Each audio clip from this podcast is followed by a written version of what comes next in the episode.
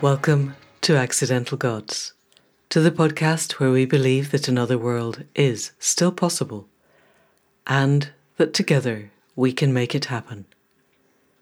I'm Manda Scott, your host at this place on the web where art meets activism, politics meets philosophy, and science meets spirituality, all in the service of conscious evolution and increasingly in service of finding a way through to a flourishing future that we would be proud to leave to the generations that follow us. And with this in mind, today's episode is unashamedly political. In fact, it's unashamedly British political, and I am well aware that over half of you aren't actually resident in the UK, but we are at a point of really quite spectacular political turmoil and it seems that there is a possibility for change. And whether that is change into something deeper along the lines of being ruled by the political wing of QAnon, as we seem to be at the moment, or change into something progressive and decent and equitable that might actually bring us to the world that we need, it feels important to look at the possibility of this moment, in the hope, if nothing else, that if we achieve change towards something progressive in the UK, then we might see ripples out across the world. So I'm sorry this is rather parochial, but it feels immensely important. And with that in mind, today's guest is Neal Lawson. Neal grew up in an activist household. He joined the Labour Party at 16, and then, after university, he worked for the Transport and General Workers Union, one of the biggest unions in this country. He was a speechwriter for Gordon Brown and then he helped to set up and became director of Compass, a campaigning political group that is a home for those who want to build and be part of a good society, one where equality, sustainability, and democracy are not mere aspirations, but a living reality. Which sounds pretty good to me, and exactly what we in the Accidental Gods community are living and working towards. So, with that in mind, people of the podcast, please do welcome Neal Lawson of Compass. So, Neal, welcome to the Accidental Gods podcast, and thank you for making the time in what is an astonishingly busy political period in the UK and around the world. It does feel to me as if everything is moving towards a peak of some sort, and we have no idea what's going to happen afterwards. So, to give people a sense of perspective and where you're coming from, can you give us the edited highlight bio of Compass, what it is, how it arose, and how you became its director? So, Compass has been around 20 years next year, which seems um, almost like a lifetime. It's quite incredible that I've been involved in an organization for almost 20 years it came out of um, a frustration about where New Labour was going in the early, uh, obviously in the early kind of part of the, the turn of the of the century. Uh, a frustration that it wasn't kind of uh, doing the transformatory stuff that, that we needed. And we started off as kind of sort of New Labour's critical friend and became more and more critical and less and less friendly. We're always friendly at Compass, but kind of slightly less so. Um, and we were an organisation that started with a, uh, a, a, belief and a desire for what we call a good society, which, broadly speaking, is a society which is much more equal, democratic, and sustainable. Um, but we started almost sort of solely within the British Labour Party. Um, to be a member of Compass, you had to be either a member of the British Labour Party or not a member of any other organisation. Um, we sort of talked to other people and were open to other people, but we had that kind of uh, perspective as we became more critical, we started talking to more people outside of the ranks of the British Labour Party and working out there were lots of people outside that we thoroughly agreed with and lots of people inside that we increasingly didn't agree with. So, having run sort of some campaigns and lots of thinking and ideas, etc., uh, we uh, then changed our constitution in 2011 to say it didn't matter which party or no party you belonged to, did you believe in our kind of good society values? Um, and that changed us dramatically, brought in, in particular, lots of Green Party members. That was the time when the Liberal Democrats were in um, uh, coalition with the Conservatives, so that was a bit more problematic. But since that time, lots of Liberal Democrats have joined, and people of no party. And we see, you know, we talk about politics now in three dimensions, um, seeing the whole, you know, more of the whole world. Our thing really is kind of pluralism and diversity, and how do you bring plural and diverse voices together in order to achieve that good society? Quickly run through. Um, then, uh, obviously, uh, uh, Brexit happened and there was lots of interest in a thing called the Progressive Alliance, which is how to kind of progressive, you know, unite and come together, both to stop things like Brexit and to counter the forces of kind of conservatism and regressive politics. Um, and we've been on that journey ever since of trying to work our way through how do you change the political system in order to bring diversity, pluralism um, around a kind of unified um, progressive demand for a good society. And maybe we'll get into more details of that. And I've been a long term political advisor, thinker, researcher, bag carrier, strategist, or whatever.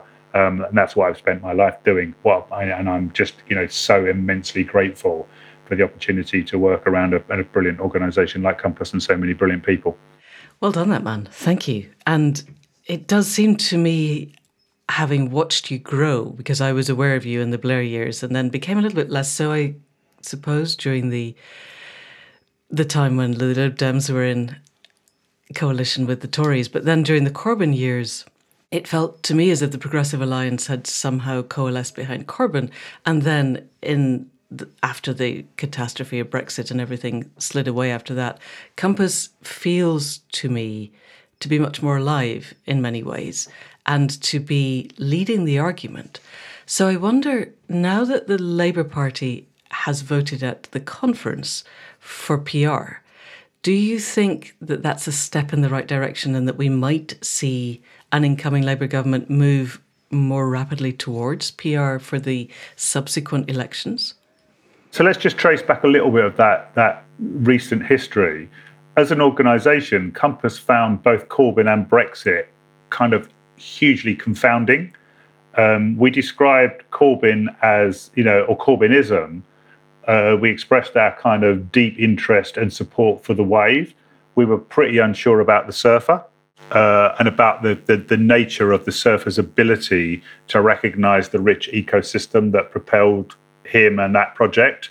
Um, and so felt kind of uncomfortable and, and didn't think it was going to end well. Um, and that was, you know, and there was huge amounts of enthusiasm, understandably, for some reasons, for, know, in particular for Jeremy and his personality, which is to say understandable. But we didn't think that that project had the political skills, emotional and cultural depth to recognize how you made a virtue of that wave that got him elected. So that was problematic because we weren't against it, but we weren't really for it. And then Brexit was hugely problematic for us because we're massively pro European internationalists. We'd done a whole load of work on what uh, a kind of good Europe had looked like. You know, tried to bring that home to Britain after loads of events and conferences and publications all around Europe.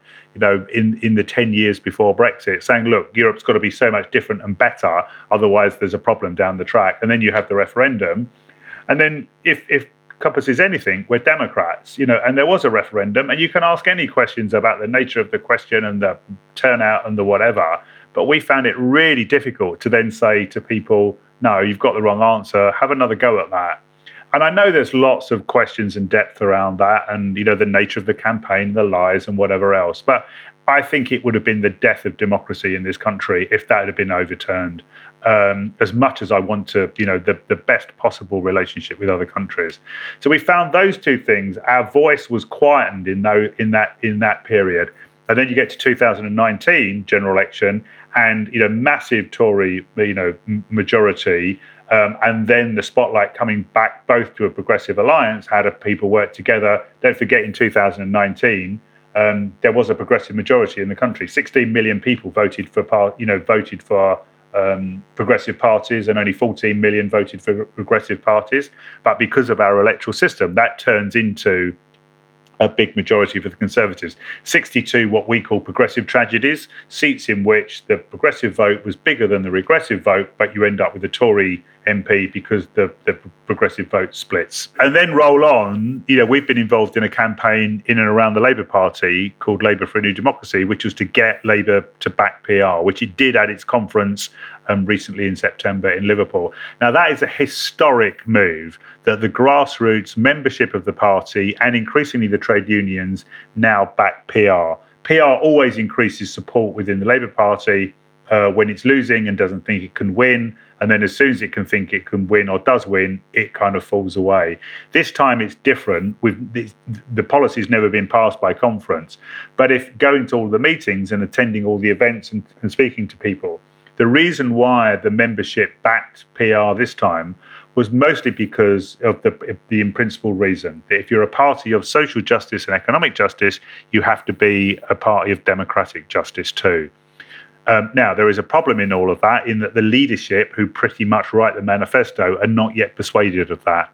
So we have to do two things both help try and persuade the leadership of that, and maybe we'll get into what their opposition to that is in a bit more detail.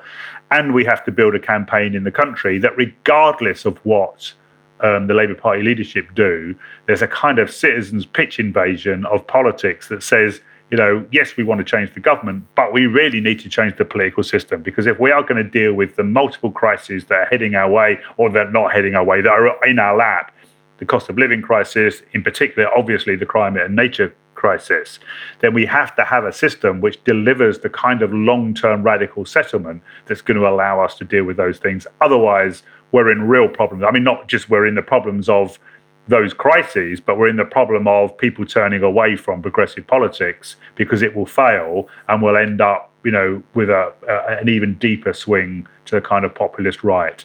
So this feels like a really important moment to build a campaign and a message that says not only do we want to change the government, but we need to change the system as well. Okay, thank you. I, would love to go back to the Corbyn bit because I was a very enthusiastic Corbyn supporter, but I don't think we've time and I don't think it's what matters at the moment given we are where we are. I've got a number of theoretical questions because it I've just finished writing a novel that's endeavouring to take us forward to a future that works. And I came very quickly to the conclusion that politics in this country was not fixable in time. And what we needed was to create a completely separate democratic process. You, as far as I can tell, think that it is fixable in time because that's the whole of what Compass is going to. So then we get to the question of what constitutes in time. And on this podcast, we talked to quite a lot of people, particularly about the climate and ecological emergency, within which our cultural and social equity emergency is folded. And we've had a number of different time concepts. Have you got a concept of, let's assume the ship of state is accelerating towards the edge of a cliff? and there is a possibility of turning it away from the edge of the cliff. And I understand that metaphor has its limits, but let's go with it. How long do you think we've got? How many electoral cycles do you think we've got before it's actually too late? Climate wise, more than anything else. I mean, obviously, I don't know the answer to that. And as I get older, um, I kind of relax into this stuff a bit more, which doesn't mean to say that I'm not completely agitated by, you know, the climate and nature crisis that, that that's clearly unfolding. But I guess I'm not sure whether ramping up the urgency, you know, and you know, furiously shouting at people to say, "Look, we've got to do something," is going to get us there. I think that we can do what we can do. I've just read Oliver Burkeman's 4,000 Weeks. If anyone hasn't read it, I would strongly suggest you do. We live for 4,000 weeks. And what Oliver helps you understand is that there is an infinite number of things that we can do, you know, in the world, and we've only got a finite amount of time. You can do what you can do. Do it patiently, do it with energy and force, but you know, uh, and persistence. Samuel Johnson said, "Great deeds are done not by brute strength, but by perseverance," and I think that's right. And you need a theory of change that has kind of solid foundations that builds and builds and builds. Um, you know, and and and and has the ability to adapt and move quickly. You know, when events happen. Burkeman helped uh, helped me understand a bit about just being a kind of speck of dust in the in the universe, and you need a kind of politics and a theory of change which brings all of those specks of dust together so that, you know, when there is a moment, you know, like Corbyn had his moment and Brexit was had his moment, and there will be a moment when we need to change our political system. And have we got the message and movement available and right and ready for when that moment happens? And it might happen in the next electoral cycle. It might take success or failure to do that. You know, I might be alive or not. Who who cares? But we ha- we run around quickly in a kind of chaotic way, and I feel less compelled to do that. I feel more compelled to build slowly and gradually and purposefully. Um, and who knows what's going to be right? It's going to have to be quick and it's going to have to be slow. I've just learned over the last, you know, years of, of me doing campaigning and the work that Compass does that actually you know, being a butterfly and jumping from one thing to another doesn't actually leave you anywhere.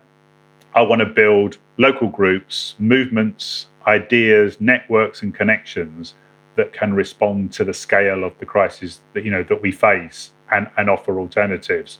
And that sounded, I know that sounded really kind of waffly and vague, but I think it's hard to encapsulate that but I think that kind of steady movement building is is the most important thing to do with all of the messaging and framing and argument that, that goes with it. And focus on that stuff.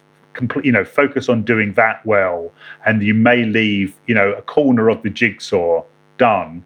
Other people need to do other corners of the jigsaw and put in the blue sky but you know, Compass is doing its thing around changing the political system through our progressive alliance work. We're going to continue to focus on that in a kind of laser beam fashion, you know, and and and hope that when the music stops, we've got our chair ready. That the bit that really kind of make you know keeps me going um, energetically is thinking, well, what if the music stops and we're not ready? Um, and I want to be ready for that, and that requires some patience and perseverance. Brilliant. That wasn't waffly at all, actually. It's one of the most succinct answers we've ever had. So, we need a theory of change. You need to have your chair ready for when the music stops. In this country, it does look as if the music might stop quite soon. The, the current government looks as if it's collapsing in real time. In an ideal world, what does your chair look like if the music were to stop today? Or if the music were to stop at any point? Where does your theory of change put the ideal chair? Where does it go, and how do we get the kind of flexibility of government? How do we get the the people who are the brightest and the best in government actually thinking about big pictures? How does Compass get us there? How would you get us there? So I, I don't want to kind of overload too much on on this, but I, but we do think that changing the electoral system is key not because a world of proportional representation necessarily builds um, a good society, but we think that in Britain in particular, first past the post is the kind of glue that holds together a very centralized political system and a system driven by elites who can dominate that central system you know very effectively for their own ends build their power build their wealth recreate their ability to dominate even more. That is, you know, swung and moved only by, you know, the the, the, the few swing voters in a few swing seats, and and because of its kind of duopoly nature, just locks out, you know, both within the party. So I'm interested in the Labour Party. I'm a member of the Labour Party kind of lock, you know, locks out so many voices because it's just about factional control of the Labour Party, which then can grab the state and then pull the levers yeah. of the of, of the state in order to deliver for people. I mean, a that whole kind of Fordist linear command and control model doesn't work anyway in the complexity of, of our society. That's why we see chaos in government because you know the, the system isn't mature enough or deep enough um, there is a thing called the law of requisite variety. And the law of requisite variety just simply tells us that any complex entity has to be governed by something equally as complex as it. And we've got a complex world, you know, being ordered and governed supposedly by an old linear Fordist command, centralized command and control system, and it can't work. Um, it absolutely can't work. And we have to break that system open. We have to make it complex, diverse, plural, and decentralized. And the route to that, or the first stage of that, is introducing proportional representation, because then that pluralizes the system. It allows, you know, challenge, talent, creativity in, and stops the domination of the elites and the swing voters and the centralization. Now, the question is, how do you do that? How do you do that in a system where the turkeys vote for Christmas? Yeah. You know, that's the central problem that the people who benefit from first past the post, the you know, the machine element of the Labour Party and the Conservative Party, but mostly the Conservative Party because first past the post benefits from, you know, them. How do you break that because they set their own homework and they're the people who regulate the system.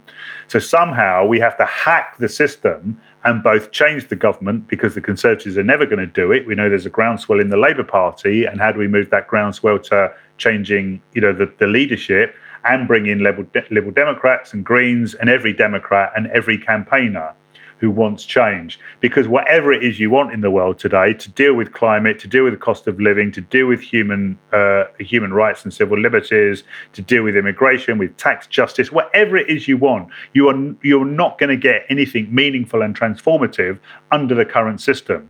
So our argument is that democracy isn't the only big issue, but it is the first order issue. Unless we change the system, um, then we won't get all the things we want anywhere near them. And if we don't get the things we want, if democracy isn't stopping the planet burning and isn't stopping the poor getting poorer, then we're on the route to you know to authoritarian populism, as we've seen in places like um, Sweden, in Italy, you know, etc.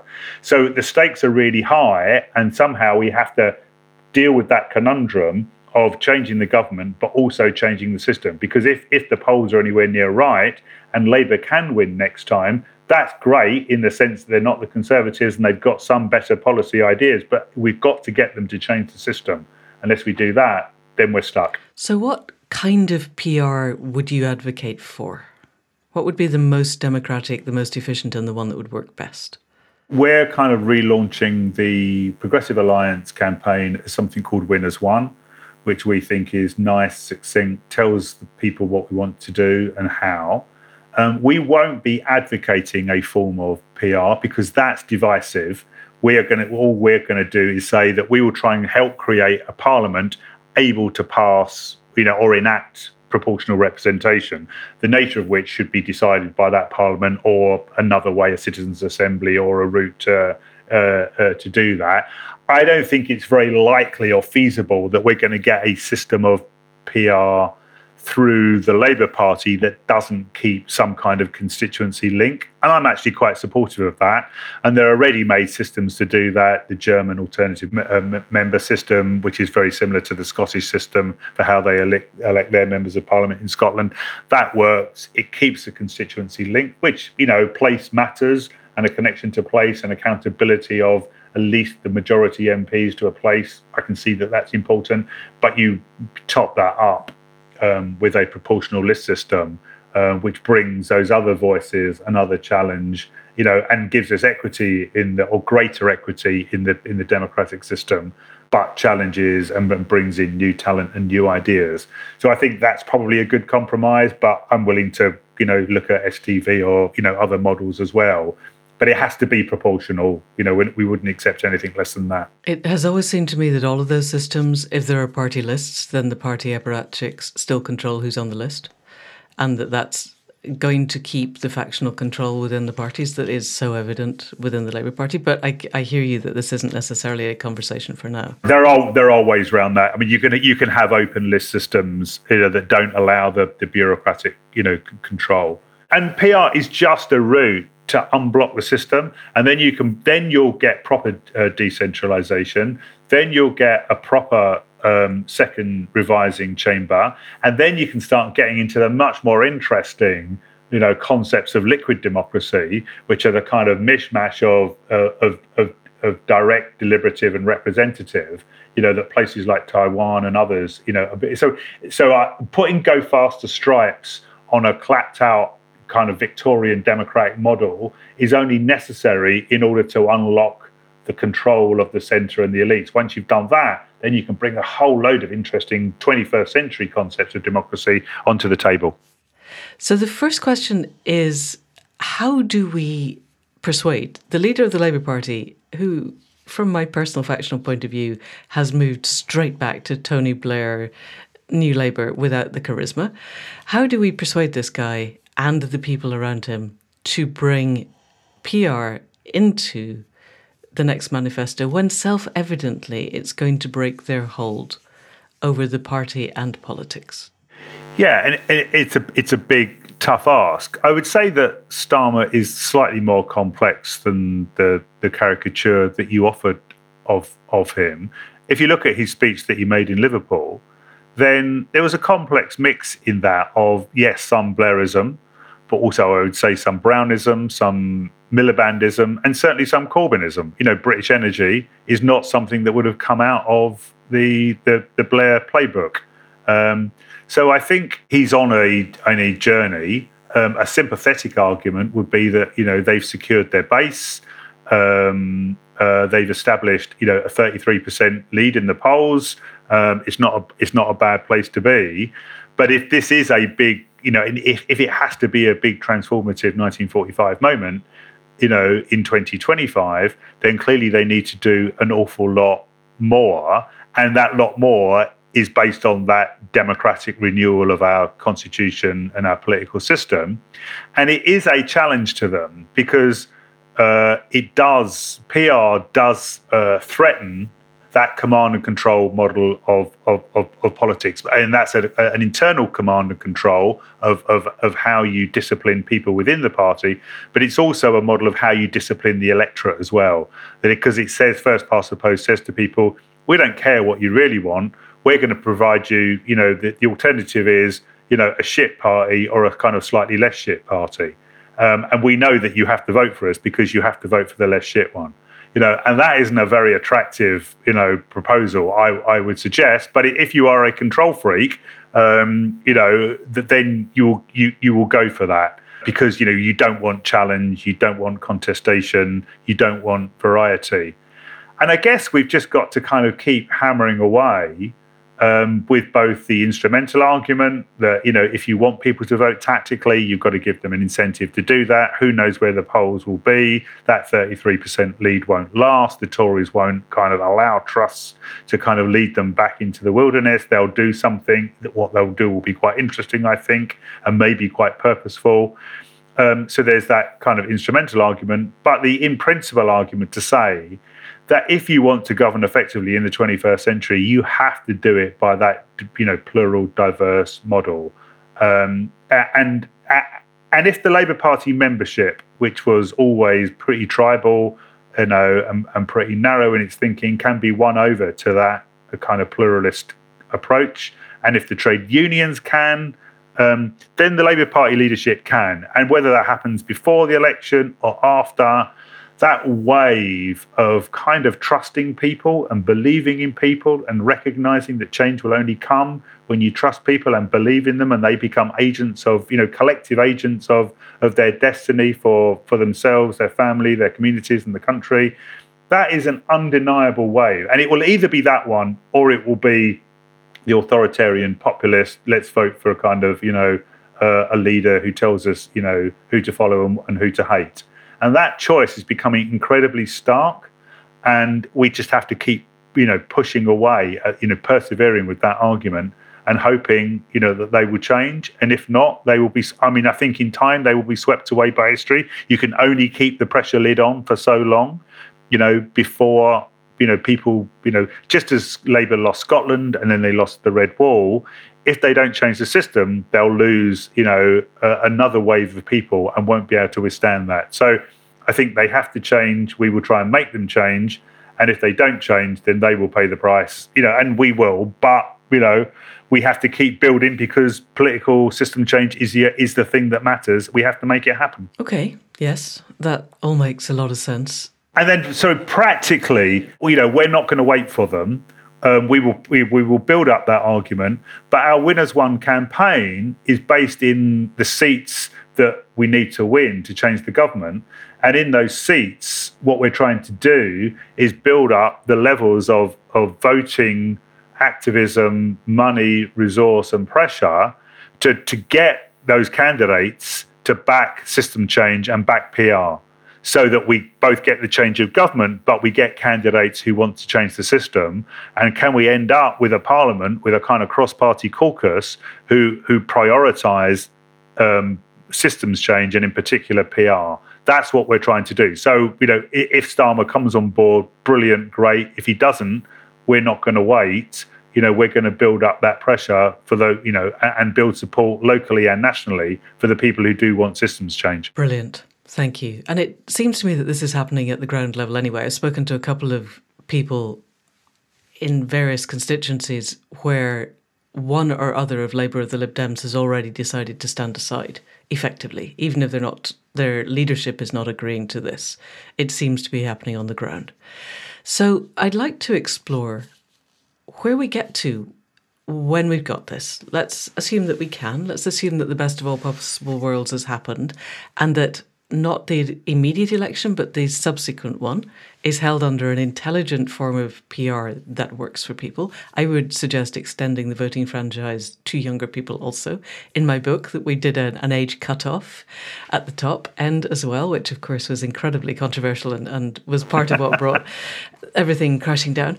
But where do we get to then? What does our more plural, more diverse, more emotionally literate form of government look like? Can you cast us ahead? I realize this isn't necessarily where Compass goes, but where you as a human being and a political thinker go, where could governance get to in a way that would help us to address the multipolar, highly complex issues of our time? So I think we can get into the structures of that. I think the emotion of it um, and the, the cultural cell is the most important. Because broadly we see democracy as a bit of a chore that's something you have to do and grind your way through. And you can understand that given the, the nature of debate and the nature of the kind of dry narrow culture um, the climbing up the greasy pole etc mostly we have to switch our emotional relationship to democracy from being a chore to being a joy to having the joy of collectively deciding the future and fate of your neighborhood, community, country, society, etc. That as as human beings, we fully express ourselves and develop ourselves as those kind of you know autonomous, in the true sense of the word, beings who decide our fate, you know, in a in a democratic, um, plural, collective way, and that brings that that intrinsic value is one that will, as I say, people will find joy through the expression. So if that's the goal, then you need structures which are ena- going to enable that to happen. So the kind of you know the broad thought process is that you get a system of PR that pluralizes the system and equalizes the system. You get new voices and new ideas in, which un- unblock and unglue the, the, the centralized kind of. I don't want to use the word constipated, but it was in my mind, so I've used it. You know that that kind of unblocks all of that and allows a kind of new politics to flourish. And that, you know, so what that looks like, so the term liquid democracy, which we used earlier, is that kind of, you know, mix of, yes, we will still have representatives, but your relationship to those representatives will be wholly different. That you can give, you can say to those representatives, I'll give you my vote for a, a limited time or on a range of, of, of issues and I will take that back when I want to take it back, and I will give it to someone else um, uh, if I think that they are going to, you know, use it more effectively. It's about bringing in deliberative democracy, so citizens' assemblies, which have proven themselves that the wisdom of the crowd outbeats, you know, everything else. So we would build uh, citizens' assemblies systematically into decision-making process, and yes, there would be kind of, you know uh, direct democracy, uh, you know, referendums properly held, you know, alongside citizens' assemblies, and you see that working in places like Ireland, where they've kind of, you know, looked at very difficult cultural issues like um, abortion rights, you know, and dealt with those in a mature fashion. And then there's loads of other things. You mentioned the kind of age range stuff. That's really interesting. I'm not sure if I'm a fan of compulsory voting or not, but you can bring that in. There's also fantastic ideas like quadratic voting.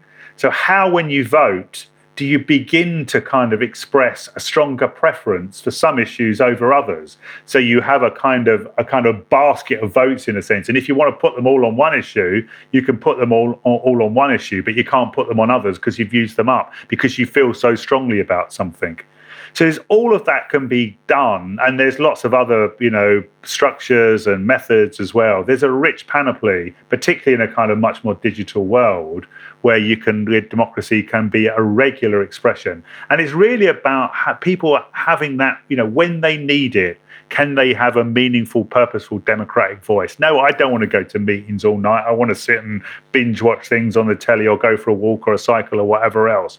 You know, I don't want people in meetings all the time. But what I do want them to feel is to be fully developed human beings who can express, you know, their cultural, social, and political instincts in a way that is meaningful. And we can do that. We just have to unlock the system and start that journey to a better democracy, which is the underpinning of a better society. Brilliant. I am so glad you brought up quadratic voting. It's it's one of my really exciting ideas at the moment. I found that and thought, oh yes, yes, this would make a difference.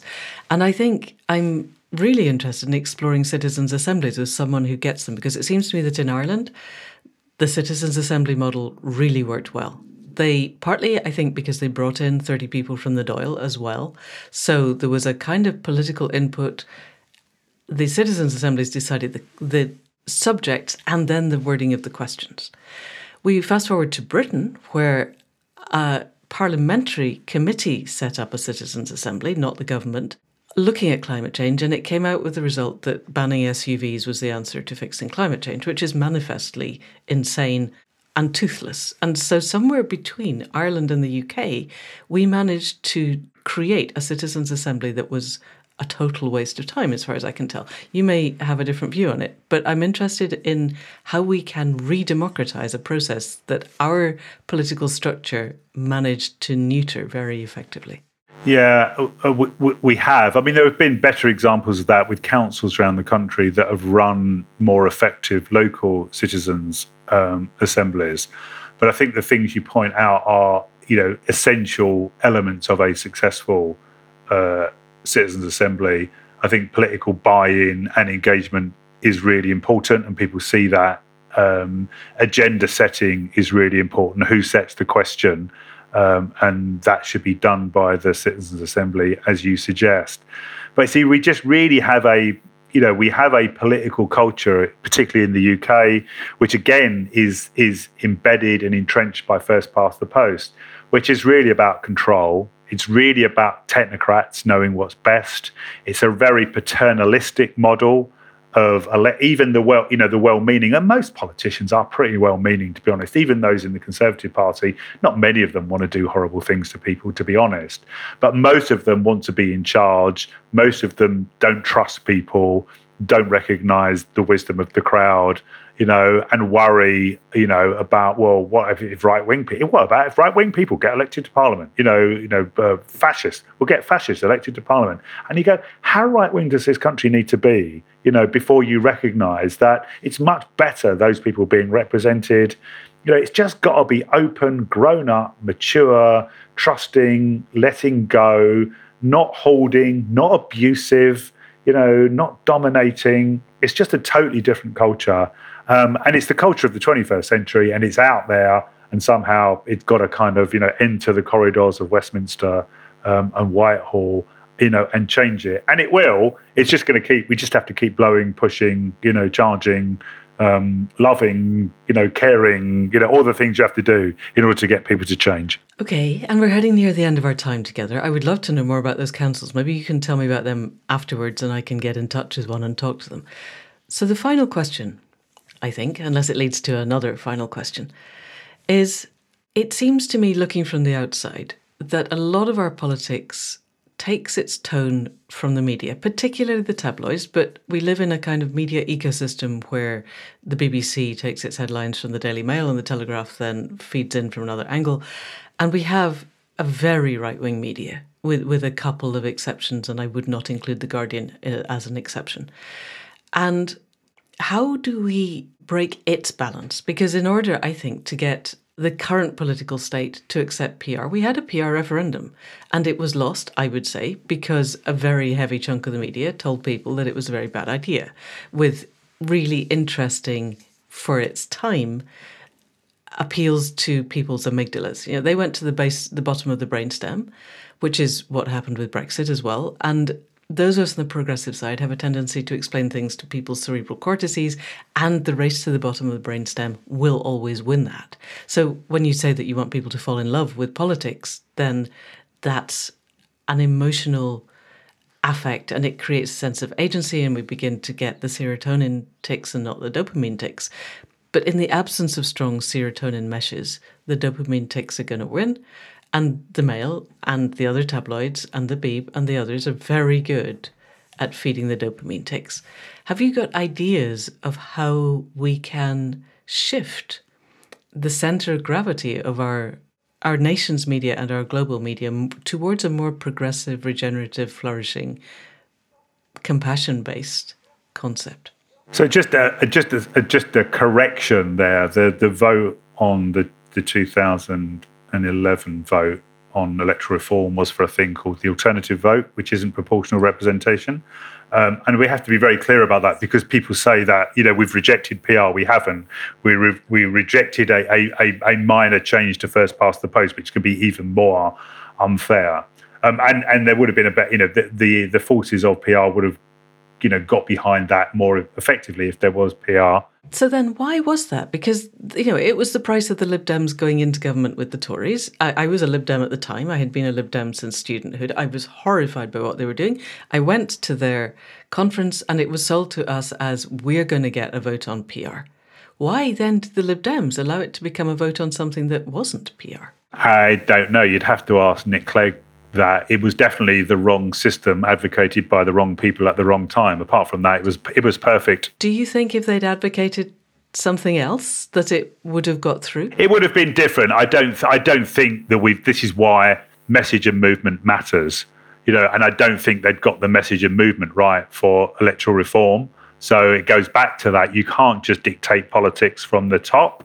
Um, you have to build up movements and messaging and framing, as you were suggesting, um, that are going to be effective, and they hadn't done any of that of that work, and the right had done a lot of that work, and they'd practiced how to win referendums. Famously, there was a referendum to devolve power to the northeast under Labour, and that's where you know the right wing began to learn how to hone those kind of you know more primitive messaging skills.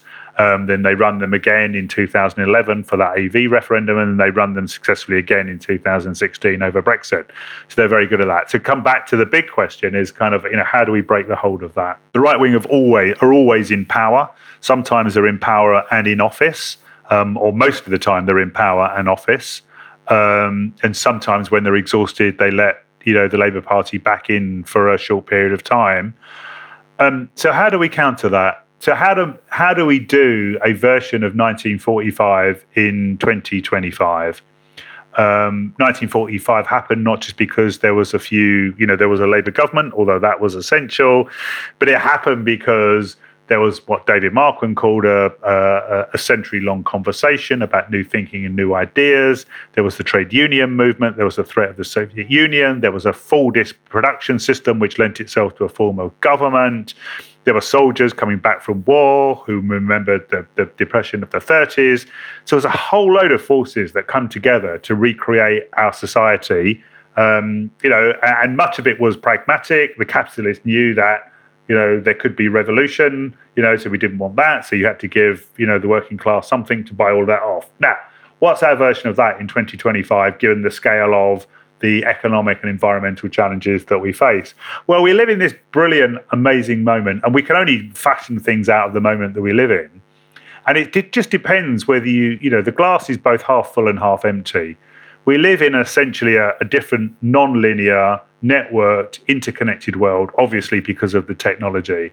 And that technology is reason well I, I, don't think it is benign. I think it can lend itself to more progressive outcomes. This is our kind of central pitch at compass about what we believe. It's written up in a document called 45 degree change that we produced a couple of years ago.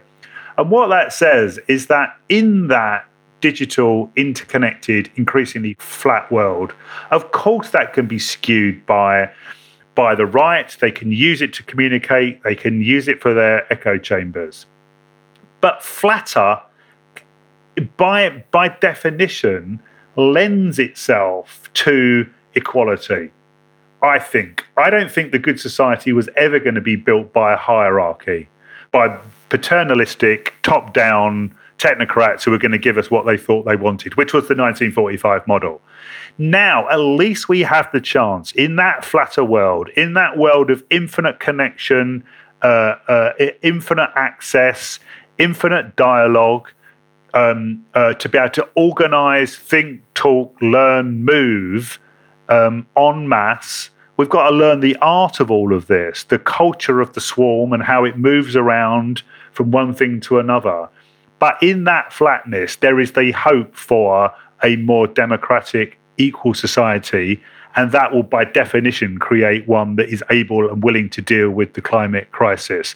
Now, that's the terrain, terrain we live in. Marx said we make history, but not in, in conditions of our choosing that is the terrain that we that we operate in. We have to learn how we use that terrain effectively to mobilize messages and movements to do the things, the democratic, egalitarian, and sustainable things that we need to do. We can do nothing else. There is no other world we live in. It's this one.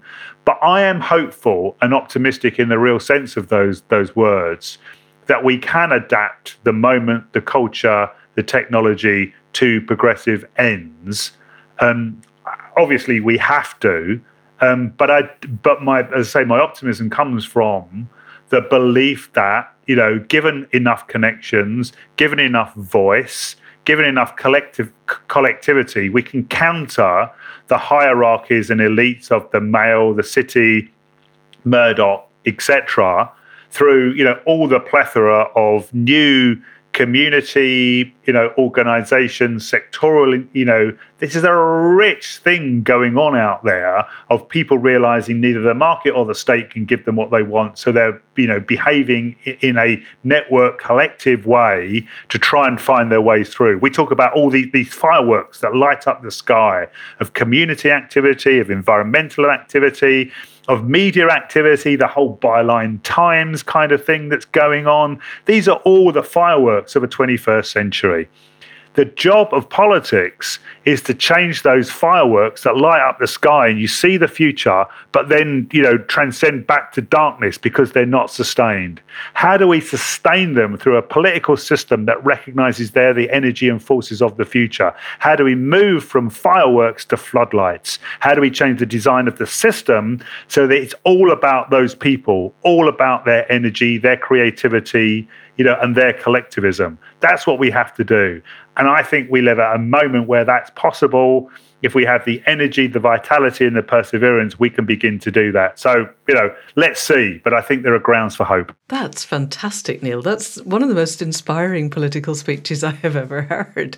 So, yes, fireworks to floodlights. I think that's beautiful and fantastic. And I would encourage everybody listening to head off and join Compass and see what we can do in our own communities to make that happen. And you never know, there might be an election around the corner in which we could all begin to put all of this into practice. Thank you so much for coming on to the Accidental Gods podcast. This has been fantastic and deeply inspiring. My pleasure. And that's it for another week. Enormous thanks to Neal for everything that he's doing with Compass and for taking the time out of an incredibly busy schedule to come and share with us the visions of the ways that we could turn the fireworks into floodlights.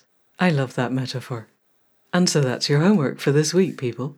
If you're not already a member of Compass and you live in the UK, then please do consider joining. Neal hosts the Compass podcast called It's Bloody Complicated. And in a recent edition, somebody commented that early donations are the yeast that makes the bread rise. And however close or far we are from a general election in the UK, anything that we can do now to bring progressive values to the minds of more people is a good thing. So please join if you can, and if you're not in the UK, then please consider setting up something similar in whatever jurisdiction you're in, because there cannot be too much decency, integrity, and emotional literacy in our politics just now. So be creative, send up a few fireworks, and join us again next week for another conversation. In the meantime, huge thanks to Caro C for the sound production and the music at the head and foot, to Faith Tilleray for the website and the tech, and the conversations that keep us moving forward, to Jill Coombs for this transcript and those on either side, and, as ever, to you for listening. We wouldn't be here without you, and your enthusiasm and your support are definitely what keep us going. And a particular shout out to those of you who sent in ideas of people that we could talk to. I've got them all on file. I am, however, at the moment booked out until next March. I'm not entirely sure how that happened. I think largely I got to the end of the book and I got enthusiastic and sent out a bunch of emails to people inviting them to be guests, and they all said yes, which is grand and wonderful, and I'm really happy. But if you have any ideas, could you sit on them till probably about January? Because otherwise, we're at risk of booking people a year in advance, which feels probably not very kind for other people's calendars and also means that we don't have the gaps for when really exciting things are happening in the world and we want to interview somebody at that moment. So if you've got good ideas or thoughts, I'm on Manda at accidentalgods.life and you're always welcome to write to me. But please, ideas next year. And in the meantime, please do share the links with any and all of your friends who you think want to live in a better world or even to know that these kinds of conversations are happening. You don't have to agree with everything that we say, but if we can open up the conversation, if we can create emotional literacy, if we can begin to hear each other rather than just shouting into the void, then every conversation that we have is worthwhile. So that's it for this one. See you next week. Thank you for being there, and goodbye.